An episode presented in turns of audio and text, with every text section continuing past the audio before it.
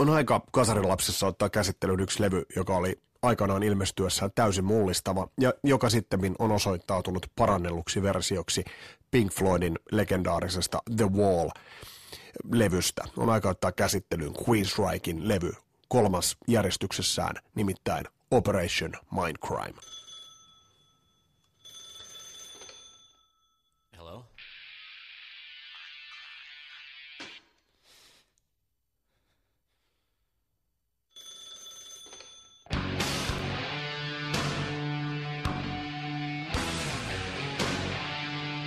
Tätä mä en rakenna suoranaiseksi levyarvioksi, olkoon tää Kasarin lapsissa enemmänkin tribuutti. Mun nimi on Vesa Wienberg ja mukavaa, että oot kuulolla.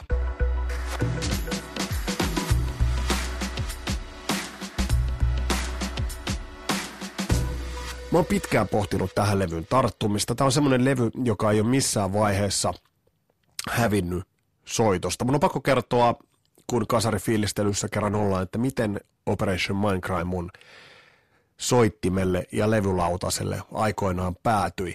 Quizrack tuli jollain tavalla jonkun ähm, 80-luvun puolen välin jälkeen ilmestyneen Hevilehden arvostelun. Olisiko ollut jonkun Juho Juntusen, kuka muistaa muuten miehen, arvostelun jälkeen. Tolloin mä muistan, että mun tajuntaan iskivät sellaiset ähm, viittaukset Iron Maideniin, korkealta tulevaan lauluun – tuplakitarointiin. Ja jo silloin tajusin, että tossahan nyt on oikeastaan ne elementit, mistä mä diggaan todella paljon. Ja sen takia tilasin OR Recordsista tilasin Rage for Order-levyn. Jo aikaisemmin mä olin kuullut Warning-biisi jostain Rock Radion heavy-illasta, ja se oli vähän ehkä korni, kornibiisi, ja sitä se kyllä on edelleen, kun sen kuuntelee. Mutta Rage for Order-levyn mä tilasin. Bändi taisi kiertää Judas Priestin lämpärinä turbokiertueella ja piipahtipa myös Suomessa. Tuolloin jotain viittauksia silloin tuli, mutta mä muistan, kun toi Rage for Order tuli postissa, postipaketista levyn otin tyylikkäät kannet. Se on edelleen muuten aika tyylikäs, tyylikäs kansi kaikkinensa ja levy oli ehkä vähän vieraannuttava, vaikka mä nyt sitten esimerkiksi tolta levyltä on useita biisejä löytänyt omiksi helmiksi ajatellaan vaikka Walk in the Shadows, joka avaa ton, ton levyn, sehän on semmoinen modernisoitu versio Iron Maiden. Sitten jos ajatellaan sen aikaista Iron Maiden, että siellä oli Somewhere in Time 86 julkaistuna ja sitten tulee Rage for Order, niin kyllähän Jeff Tatein ääni oli sellainen paranneltu versio Bruce Dickinsonin äänestä melodiat. Siellä oli stemmoja, vähän popimpi ote. Ja sitten oli käännösbiisinä Gonna Get Close to You, joka on aika jännä, kiehtova. Se oli silloin vähän oudoksuttava kappale. Nyt kun sen kuuntelen, niin siinä on todella painostava tunnelma. Ja tsekatkaapa se rumpu biitti, ja varsinkin kun se lähtee siihen viimeisempään vauhdi, tai ekaan vauhdikkaaseen kertsiin, ja siihen tulee se Scott Rockenfieldin se iso virveliisku. Se on todella hieno, ja se on oikeastaan vähän niin kuin vielä alleviivattukin. Uh, mutta toi levy jätti vähän etäiseksi. Se oli kuitenkin genrestä vähän äh, poiketen tehty. Siellä oli synaa, siellä oli vähän outoja vivahteita. Jälkeenpäin ajateltuna siellä oli just niitä vivahteita, jotka jalostuivat sitten bändin seuraavalle levylle. Mutta mulla toi Rage for Order-levy jäi sitten pölyttymään ja mä sitä silloin hirveästi kuunnellut. No sitten tulee ysiluokan luokkaretki, lähdetään Tampereelle – ja siellähän sitten Koskikeskuksen liikekeskuksessa oli pyhivaelluspaikkana, oli totta kai Epes ja Epesin kurkomyymälä, tai Epesin myymällä, jonne kurkoina kävelimme, kuten Eput konsana, ja menimme sitten sinne luokkakavereiden kanssa chippailemaan. Mä ostin sieltä kaksi vinyyliä, jotka mulla on kyllä kummatkin edelleen tallessa. Toinen oli Vin Vincent Invasionin uh, All Systems Go lätty. Siinä on hauska yhtymäkohta, tai hauska sellainen pikantti erikoisuus kaikki kasarimusan ystävät tietää. Siinähän on Dana Strum bassossa, joka tällä hetkellä äh, on Vince Neilin bändissä. Sitten siinä oli Bob Rock rummuissa, äh, soitti muun muassa Nelsonissa. Tällä hetkellä, oliko se jonkun rumpuklinikan veti hiljattain Suomessa? Taisi olla tuossa Kiss Expedition, Kiss Expossa tai mikä helvetti se nyt heidän tapahtuma olikaan, en nyt muista nimeä, mutta oli siellä. Ja sitten laulussa oli Robert Fleischmanin tilalle, joka lauloi tuolla Vinnie Vincentin debyyttialbumilla, niin tilalle korvattu Mark Slaughter. Ja sitten kitarassa oli Vinnie Vincent. Ja Mark Slaughter ja Dada Strum perustivat sitten Slaughter-bändin, jonka debyyttialbumi oli muuten aikamoinen menestys Jenkeissä 8990. Itse asiassa voidaan puhua ihan lista, lista menestyksestä silloin Billboard-listallakin ja siellä kuittailivat ihan nätisti Vinnie Vincentille kappaleessa Burning Bridges. Siellä oli, että oh, you gotta do another solo. Oh, you got a headache, let me give you some aspirin, tämän tyylistä. No ehkä nyt ei niin, niin kovin tyylikästä, mutta kuitenkin, tämä oli se harhapolku. Tämä oli se toinen levy. Mutta sitten toinen levy, minkä mä sieltä ostin, niin oli Queensrychein uh, Operation Mindcrime.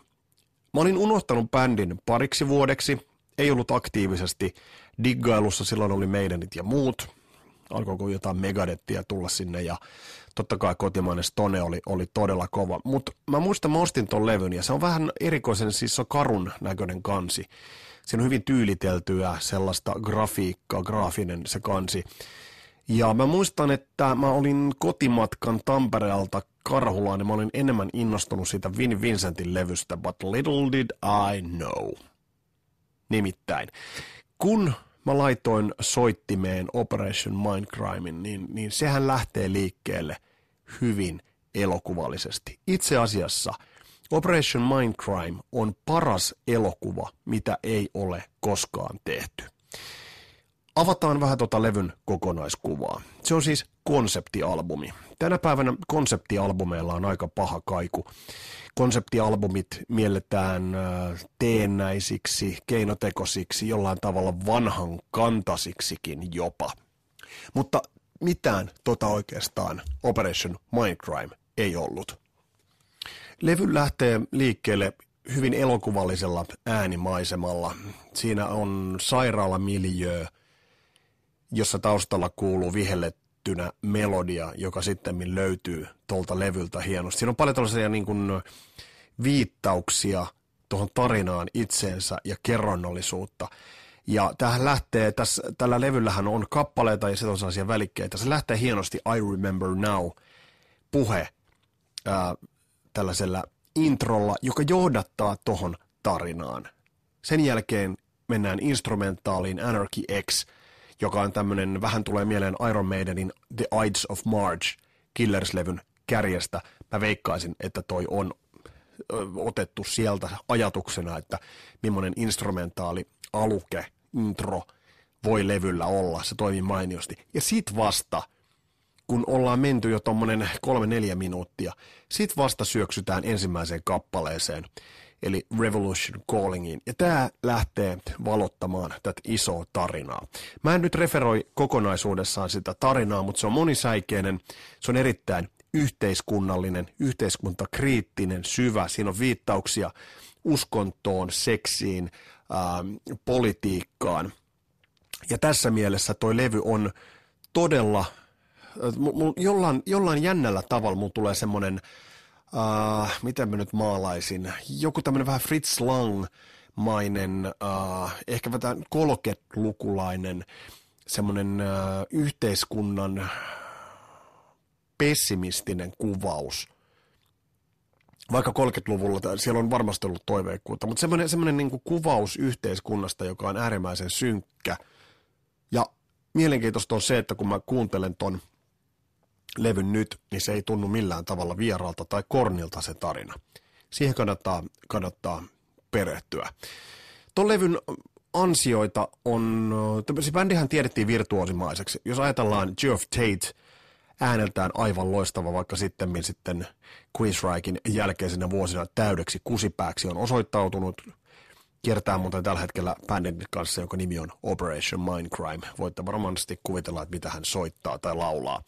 Mutta bändin kitaristi kaksikko Chris DeCarmo, Mike Wilton oli, Michael Wilton oli, oli todella poikkeuksellinen ja aina on puhuttu siitä, että Dave Murray, Adrian Smith kitaraduelli on se parasta, mitä Busineksesta löytyi, tai löytyy siis siihen aikaan. Niin rohkenen väittää, että Chris DeCarmon ja Michael Wiltonin todella – hienosti toisiinsa kutoutuva kitarointi on, on vielä astetta pidemmälle vietyä.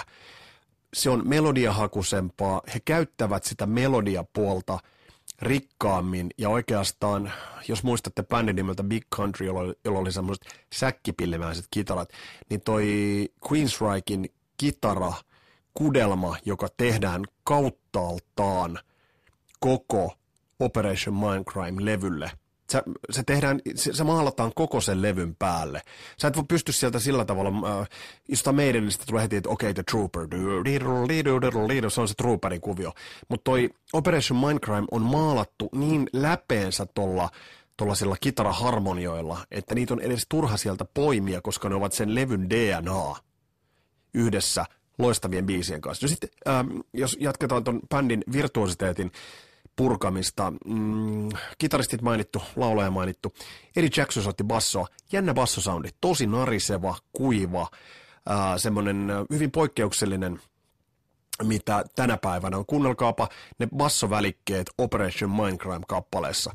Ne on, taitaa mennä laini jotenkin Watch the Dragon Burn, ja sen jälkeen tulee semmoinen kuiva, nariseva bassosoundi.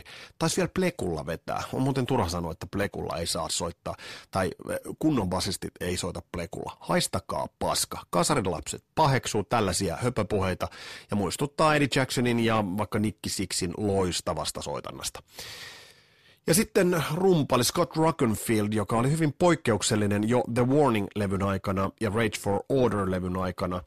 Erittäin visuaalinen, mutta ei tässä niin kuin Robert Sweet, Tommy Lee mielessä visuaalinen, vaan erittäin, ähm, hänellä se visuaalisuus liittyi siihen soitantaan. Ja siinä, missä noi Wiltonin ja DeGarmon kitarakudelmat menevät siinä päällä hienosti, niin samalla tämä Scott Rockenfieldin äh, työskentely komppien kanssa, rytmivaihdoksen kanssa ja fillien kanssa, niin se on semmoinen rehvakkaampi versio ja vähän erikoisuuksia hakevampi versio jopa ehkä Nico McBrainista. Ja, ja todella, todella kiehtova rytmillisesti. Mutta sitten kun tässä nostetaan, mä oon nostanut tämän tarinan jo esille, niin, niin mä, mä voisin puhua tästä tarinastakin jo, jo tunnin varmasti, koska toi todella, mä sanoin, Mä sanoin, että toi on paras leffa, mitä ei ole koskaan tehty. Ja mä en tässä kohtaa nyt valehtele tai liiottele yhtään. Tarkastakaa toi tarina. Ku, tai ennen kaikkea kuunnelkaa se levy, mutta jos haluatte vielä vähän siihen lisävaltuusta, niin, niin, niin, niin lukekaa siitä taustoja, siitä löytyy lukuisia. Mutta jos palataan tähän ihan levyn hienouteen, niin tässä on nyt nostettu soitannollista vokalisointiin liittyvää virtuositeettia, mutta ennen kaikkea mä nostasin esille kyllä äärimmäisen monipuolisen laulun kirjoituksen. Hyvät kasarilasten kuulijat ja varsinkin te nuoremmat piltit siellä älypuhelimienne äärellä. Tästä tullaan siihen perusjuttuun, että paskaa et voi kiillottaa, mutta näin hyviä lauluja on vaikea pilata. Ja kun näin hyvät laulut, mitä Operation Mindcrime on täynnänsä, höystetään tolla virtuositeetilla, tarinalla ja erittäin hyvällä tuotannolla, niin tulos on jotakuinkin tätä. Tästä levystä, tämä ei missään, tämä otettiin vastaan aikoinaan, kun tämä ilmestyi, ää, kolmas päivä toukokuuta 1988, niin tämä otettiin loistavasti vastaan. Tämä pohjusti hienosti tietä Queensrykin tulevalle merkkiteokselle Empirelle, josta voidaan ehkä puhua, mutta mun rankingissa se jää hiton kauas Operation Mindcrimein nerokkuudesta. Mutta jos tullaan näihin, näihin kappaleisiin, niin täältä löytyy niin hienoja pop-melodioita – että, että sieltä voisi nostaa useampia esille, mutta jos ajatellaan esimerkiksi The Mission-biisiä, ja sitten varsinkin kakkospuoli, mä puhun kakkospuolesta, koska vinyyleissä puhutaan kakkospuolesta ihan reteesti. Breaking the Silence, I Don't Believe in Love. Nämä on hienoja kappaleita, ja sitten mihin levy päätetään? Eyes of a Stranger. Ja kaikki nämä kappaleet, kaikki niveltyy tuohon tarinaan. Tässä ei ole, Son of the Seventh Sonhan oli samoihin aikoihin konseptilevy. No se oli vähän usvanen konsepti, että se oli vähän nyt, mitä mä nyt sanoisin. Se on vähän ehkä käsikirjoitettu samalla tavalla kuin Game of Thronesin viimeiset jaksot. Mutta tämä on ajatuksella. Ja, ja nämä kappaleet nostavat täältä hienosti päätään. Pakko nostaa tuotantoa esille. Soundit ovat edelleen hyvät. Peter Collins tuottajana tässä nämä soundit edelleen toimivat erittäin hyvin. Ja Peter Collins on totta kai tuottanut aika litanian bändejä, Rushia, Bon Jovia, Gary Moorea, tullut siis monen, monenlaisista tunnetuksi, mutta mut kyllä mä nyt sanoisin, että tuo Peter Jacksonin tuotanto tuossa Operation Mindcrime-levyssä niin on, on vertaansa vailla ja on ehdottomasti tuon levyn suurempia assetteja. Ja, ja edelleen, että et se kantaa, se toimii edelleen, toi tuotanto, niin se on ihan, ihan kovaa, kovaa valuuttaa. Mä sanoin tuossa, että tämä levy on paranneltu versio Pink Floydin The Wallista. Kyllä, tämä on vähemmän hörhö, tässä on paremmat biisit, tämä on napakampi kokonaisuus, tarina ei ole sellaista usvailua, ja tämä ei tarvi sellaista psykedeellistä visualisointia kuin mitä ehkä The Wall tarvitsi. Tämä on napakampi kokomus, koko, kokonaisuus kaiken kaikkiaan, mutta tämä tekee kunniaa The Wallille. Ehdottomasti. Ei, ei se nyt ole mikään salaisuus, että, että Queensrychein muusikot varmasti olet ovat aikoinaan Pink Floydinsa kuunnelleet. Ja kyllähän se nyt kuulee esimerkiksi Empire-levyn hienosta kappaleesta Silent Lucidity, joka nyt on, on noussut joihin tällaisen isossa kuvassa amerikkalaisen, Seattleista tähän on kotoisin, niin amerikkalaisen pop-ikonien joukkoon, suurten joukkoon. Voidaan sanoa, että ihan sen Led Zeppelinin kovien, kovien klassikoiden kivipaalujen joukkoon. Eli, eli mutta siis kaiken kaikkiaan niin, niin, niin esikuvathan täältä kuuluvat, mutta niinhän hyvässä musiikissa esikuvat kuuluvat. Ää, jos musiikista ei kuulu esikuvia läpi lainkaan, niin, niin se harvemmin on, on kovinkaan hääviä. Voidaan kysyä, että oliko tällä levyllä väärä ajoitus? No mä väitän, että ei ollut väärä ajoitus. Jos tämä olisi tullut kaksi vuotta myöhemmin, ää, niin, niin me kaikki tiedetään, että mitä, mitä tälle, tälle levyn soundille, mitä tälle levylle olisi käynyt, mitä sen vastaanotolle olisi käynyt. No itse asiassa Empirehan taisi tulla 90, 91 taisi tulla. Bändi veivasi silloin Rockin Rio-festareilla isolla, isolla keikalla. Tuossa katsoo muuten hiljattain se keikan, niin se oli ihan kauhea. Se ei sitten saanut niin mitään tolkkua. Tämä levy tuli ihan oikeaan aikaan. Miksi tästä ei tullut ehkä isompaa? Mä väitän, että tämän levyn tekeminen vaati sellaisen luomisvoiman piikin, että mä ymmärrän täysin – Mä ymmärrän täysin, että jos bändi tekee tällaisen levyn ja vielä Empirein siihen perään ja sitä ennen Rage for Order, niin kiitos, kuitti, riittää. Mä, mä, mä pidän jollain tavalla luonnottomana näitä bändien urakaaria, vaikka Iron Maiden, Maidenia esimerkiksi. Lopettakaa jo nyt helvetti. Koska ne levyt ovat huonotasoisia, mitä Iron Maiden tekee verrattuna niihin klassikoihin. Ja kyllä, se on sama bändi. Tässä kohtaa esimerkiksi Queensryche tekee edelleen musiikkia, mutta en, se bändi on hajonnut. Mulle se on hajonnut. Ei siis tämä bändi hajos uh, Empire-levyyn. Bändihän teki tuossa 2000-luvulla Operation Mindcrime 2, mutta ei siitä sen enempää. Eli ajoitus tälle levylle oli täysin oikea. Tällä levyllä tehtiin vain oikeita asioita. Se kuvattiin muuten todella, todella tyylikkäälle videolle. Se kannattaa ehdottomasti. Oliko se Operation Live Crime? Oli sen, sen videon nimi. Mutta tämä levy, mä sanon, että, että jos, jos et ole perehtynyt, niin nyt todella nopeasti hankit tämän levyn, levyn itsellesi. Teet itsellesi palveluksen, luukuta tämän, kuuntele tätä, mieti, pohdi, vertaile, katsele, kuuntele, fiilistele ja otta tuntumaa tähän levyyn, joka itse asiassa jäi suurten levyjen joukkoon, niin se on ikuinen. Ja soundeiltaan tämä on ikuinen, tämä ei tule koskaan häviämään yhtään mihinkään. Tämä oli Kasarilasten fanipoikaspesiaali tällä kertaa, eikä tarvittu edes liukua. Tässä käsiteltiin Queensrychein Operation Mindcrime ja kiva kun kuuntelit, palataan, moi! thank you